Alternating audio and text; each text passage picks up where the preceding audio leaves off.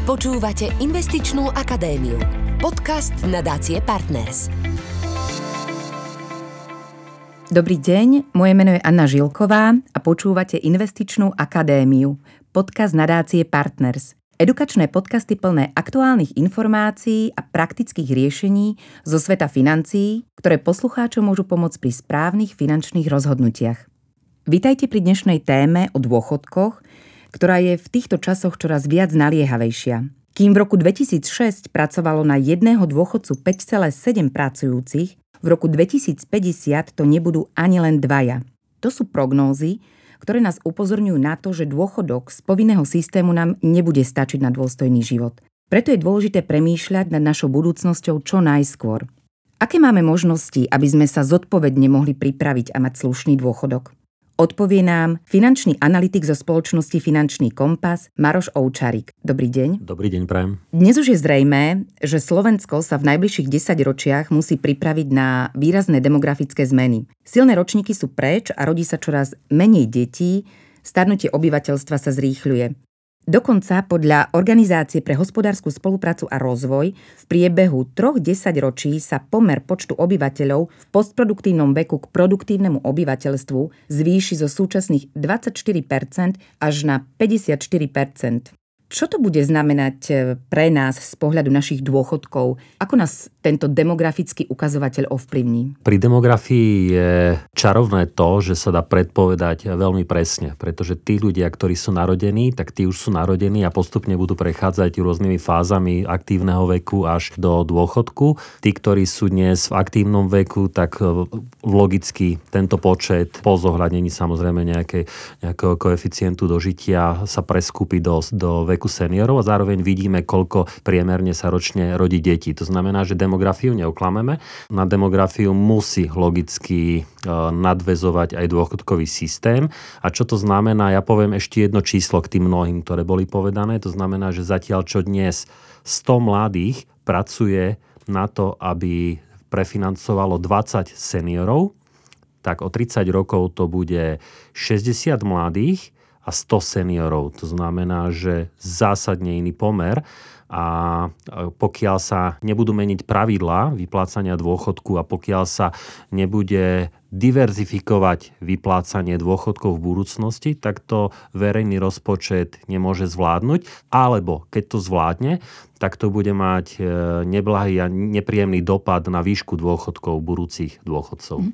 Takže keďže počet pracujúcich a zarábajúcich na dôchodky bude nižší ako počet ľudí na dôchodku, musíme sa pripraviť na to, že naše dôchodky nebudú nejako výrazne rásť a nebudú stíhať držať krok s rastúcimi cenami či už služieb, e, liekov alebo potravín, ako napríklad sa to deje teraz? Dôchodky rásť podľa všetkého budú. Na to je zákon, kde sa upravuje výška dôchodkov na základe ukazovateľa, to je dôchodcovská inflácia. Ale čo je ukazovateľ, ktorý rozhoduje o životnej úrovni dôchodcov, je miera náhrady mzdy. Miera náhrady mzdy je pomer dnešného priemerného dôchodku voči priemernej mzde. A dnes je na Slovensku miera náhrady mzdy na úrovni 63%, to znamená, že 63% z priemernej mzdy tvorí priemerný dôchodok. A treba sa pozrieť, ako je to v iných krajinách, e, vyspelých európskych krajinách. V Nemecku je to 0,46, to znamená 46%. Belgicko 0,50, to znamená 50%. Veľká Británia 55%. Neznamená to samozrejme, že tam majú dôchodcovia nižšie dôchodky, práve naopak, tam ich majú vyššie, lebo sú tam vyššie priemerné mzdy. Ale ten ukazovateľ hovorí o tom, že, že jednoducho stále menšiu časť budúcich dôchodkov ľudí bude tvoriť štátny dôchodok a tie zvyšné sú v našich rukách, v rukách budúcich sporiteľov. Hovorím samozrejme o ľuďoch mladých alebo o ľuďoch v strednom veku, ktorí sa môžu ešte na dôchodok pripraviť. Spomínali ste pozitívnu správu, teda, že dôchodky budú rásť. Tak eh, môžeme si povedať, aký je v súčasnosti priemerný dôchodok v číslach a ako bude vyzerať v budúcnosti v horizonte 30 rokov? Dá sa to tak povedať? Súčasný priemerný dôchodok je zhruba na úrovni 500, 500 eur. Mnoho ľudí má výrazne nižší dôchodok, ako je tých 500 eur, ale priemerný je taký. Okrem toho je štátom garantovaný nárast dôchodkov o dôchodcovskú infláciu. Dôchodcovská inflácia je inflácia, ktorá zohľadňuje spotrebný kôž dôchodcov. To znamená, že je nejaký kôž tovarov a služieb, ktoré priemerne nakupuje slovenský dôchodca a podľa toho, ako rastú ceny týchto tovarov a služieb, tak je stanovený ukazovateľ dôchodcovská inflácia a tá navyšuje dôchodky.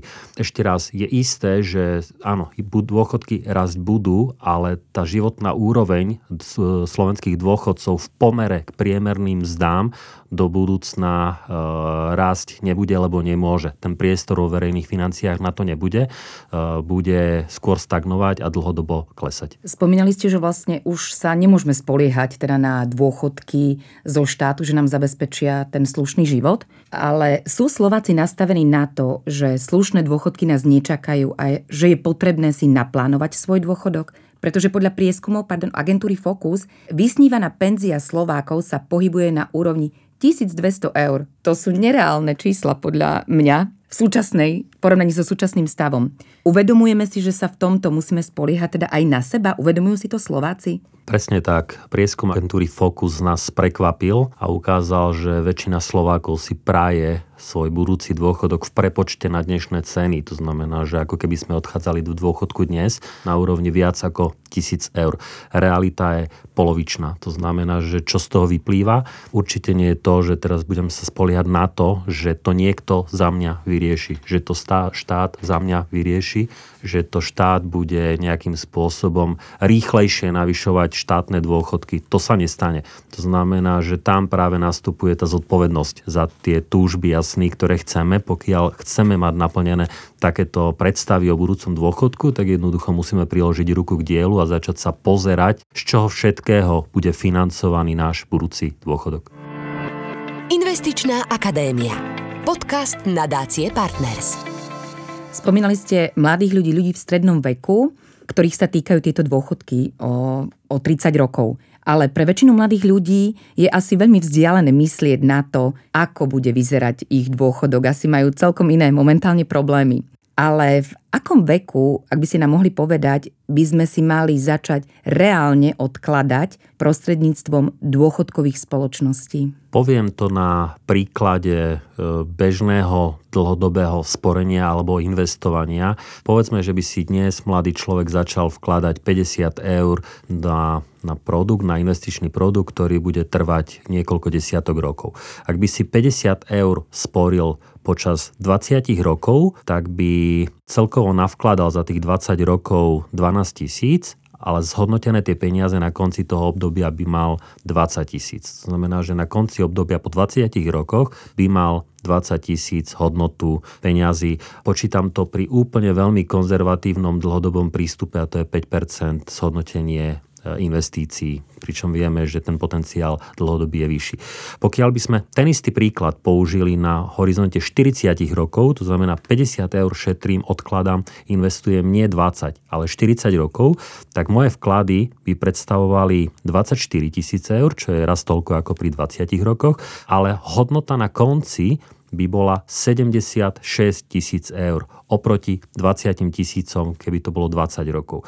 To znamená, že raz také dlhé obdobie, ale násobne vyššie zhodnotenie. To je presne to čaro zhodnocovania peňazí v čase. Eh, odborne sa to volá eh, úrok z úroku alebo zložené úročenie. Jednoducho, čím dlhšie obdobie, tým zásadne iný výsledok. To znamená, je rozdiel, keď 40-ročný človek začne v 40 a do 60 alebo do 65 má 20-25 rokov, alebo začne človek 25 a do 65 má 40 rokov. Odpoveď je čo najskôr, ideálne po škole, aj keď s malou sumou, ale pravidelne a dlhodobo.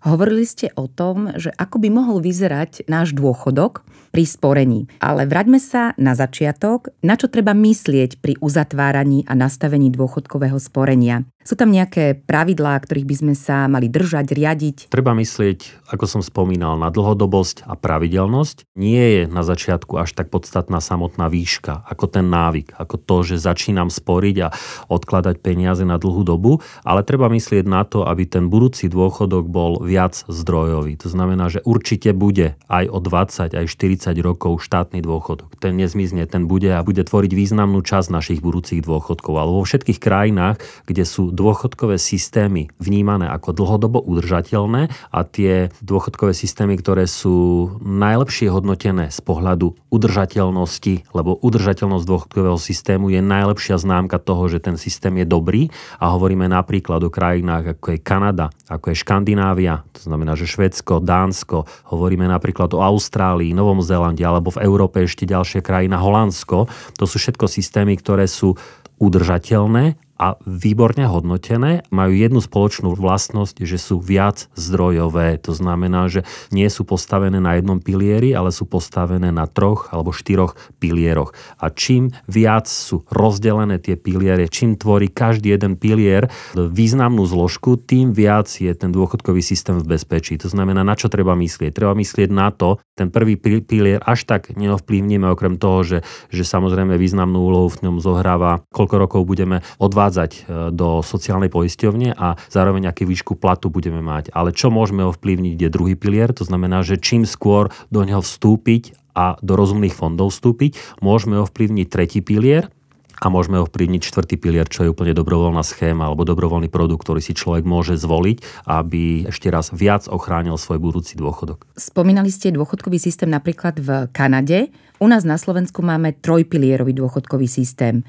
Bude nám tento systém trojpilierový stačiť na slušný dôchodok? Stačia nám tie tri piliere? Na taký dôchodok, ako majú Slováci podľa prieskumu vo svojich predstavách určite nie. To znamená, že určite nebude stačiť prvý, druhý ani tretí pilier, tak ako sú dnes nastavené.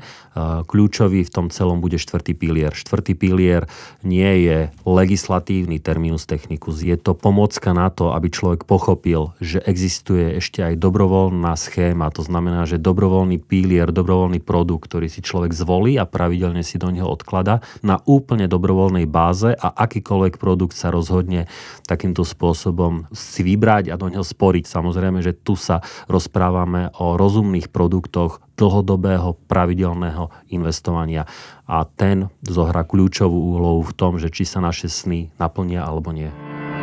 Investičná akadémia. Podcast nadácie Partners. Prvý pilier, spomínali ste, že nám určite nebude stačiť teda na slušný dôchodok. E, sú to vlastne povinné dôchodkové odvody z hrubej mzdy do sociálnej poisťovne.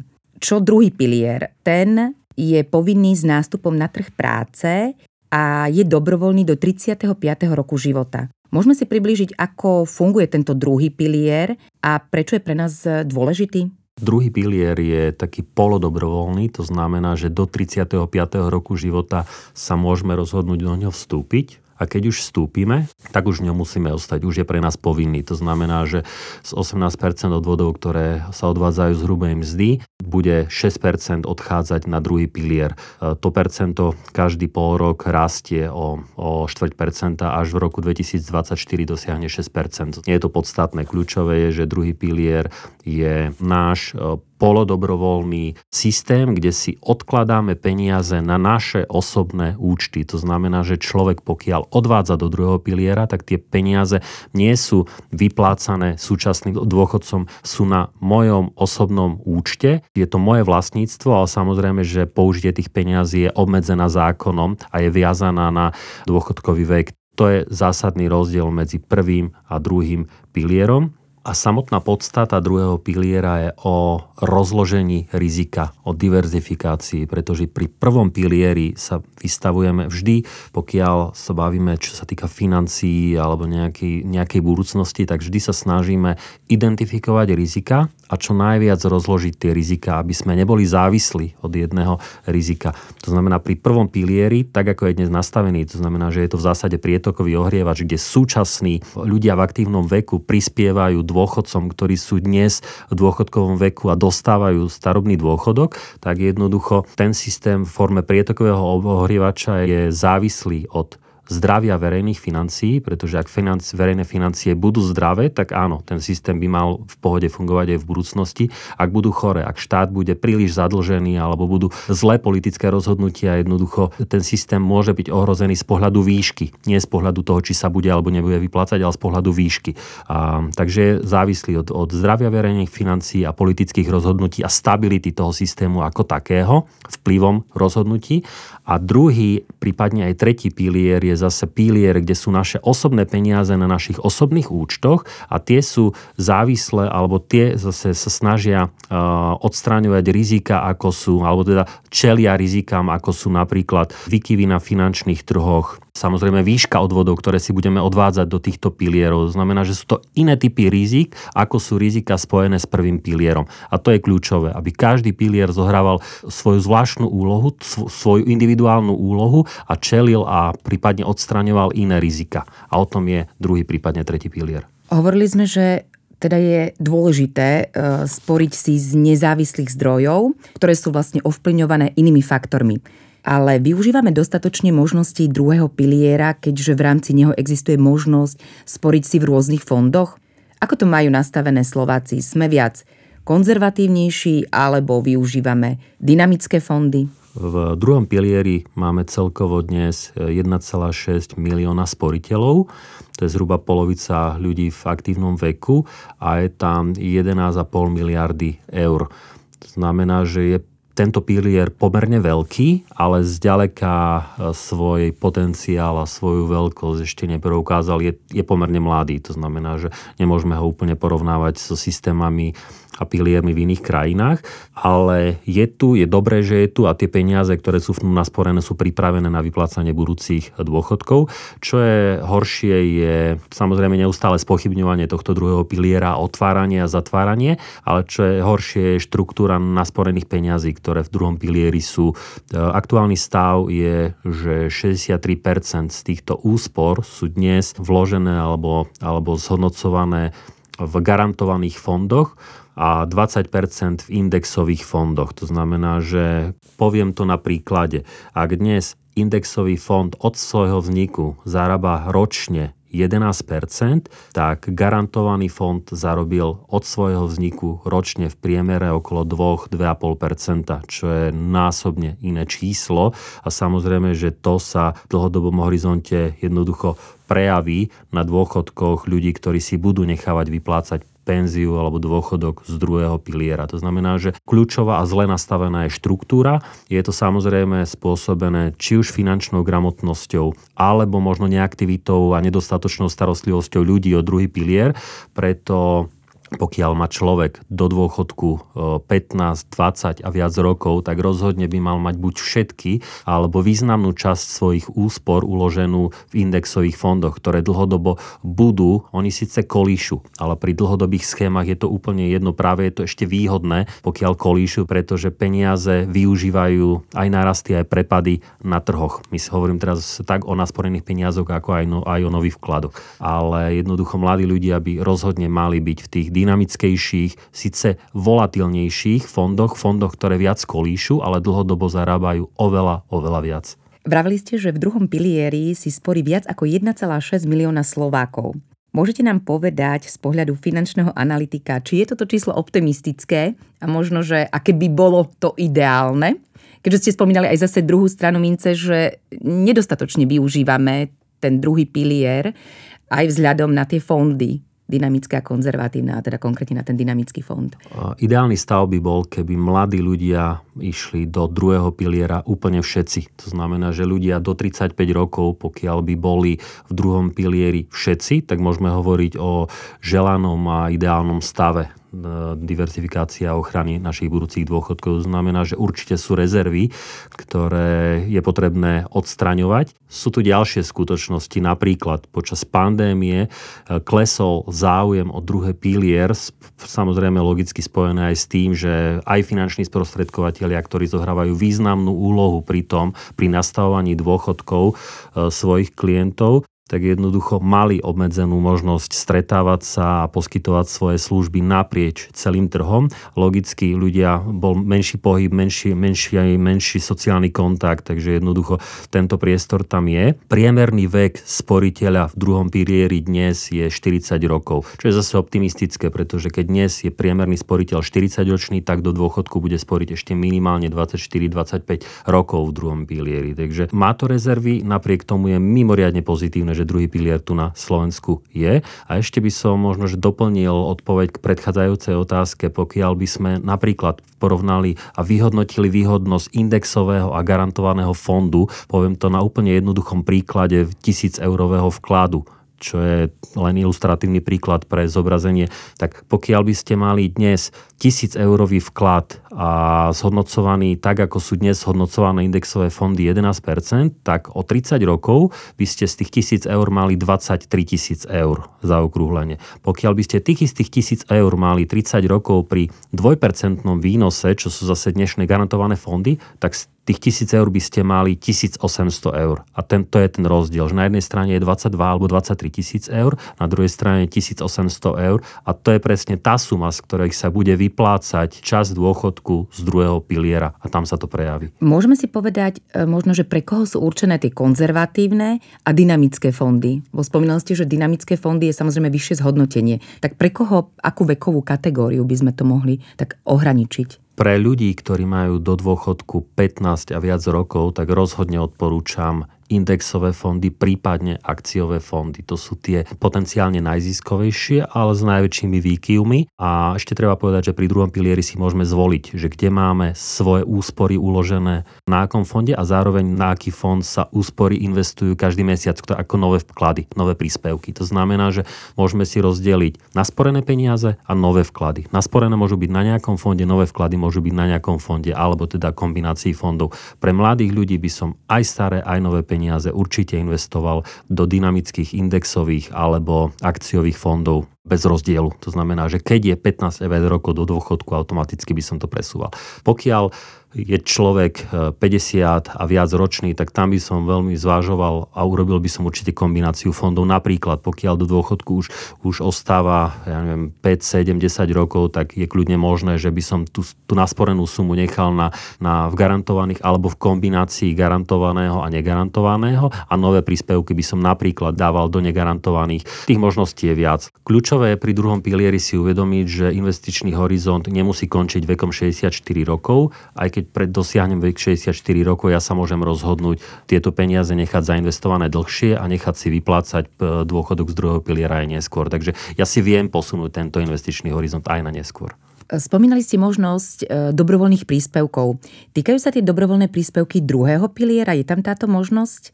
A ak je, tak e, aké atraktívne zhodnotenie môžu dosiahnuť pre sporiteľa? Áno, v druhom pilieri sú možnosti aj e, dobrovoľného sporenia do niektorého z fondov druhého piliera.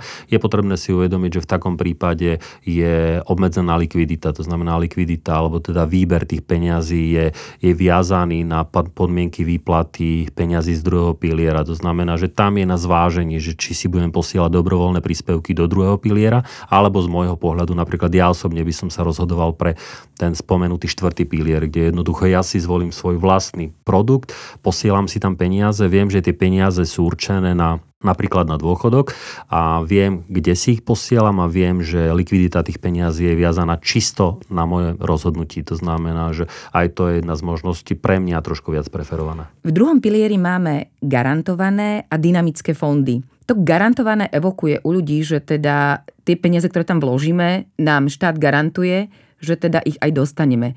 Ako to je? Je to falošná ilúzia o garancii a vysvetlím. Vo svojej podstate ten, tá garancia hovorí o tom, že ak by som dnes mal nasporené v druhom pilieri nasporených napríklad 5000 eur, aby som prestal sporiť, tak o 10 rokov tam budem mať tých 5000 eur, ktoré som tam dnes vložil. Ale už nikde zákon ani garancia nehovorí, že akým spôsobom to chráni peniaze úspory voči inflácii. Pozrime sa, kde je inflácia dnes šplhá sa k 4%. To znamená, že tak by ste si dnes pri takejto inflácii držali v garantovanom fonde, ktorý by potenciálne nezarábal, tak by ste mali akurát tak garantovanú stratu. To znamená, že garancia v garantovanom fonde je len iluzórna z môjho pohľadu viac škodí systému, ako mu pomáha. Presne preto je potrebné, aby mladí ľudia a ľudia v strednom veku neboli v garantovaných fondoch, práve naopak, aby boli vo fondoch, ktoré majú ambíciu poraziť a zhodnotiť peniaze viac ako inflácia a zároveň nielen poraziť infláciu, ale aj zarobiť. Investičná akadémia. Podcast nadácie Partners.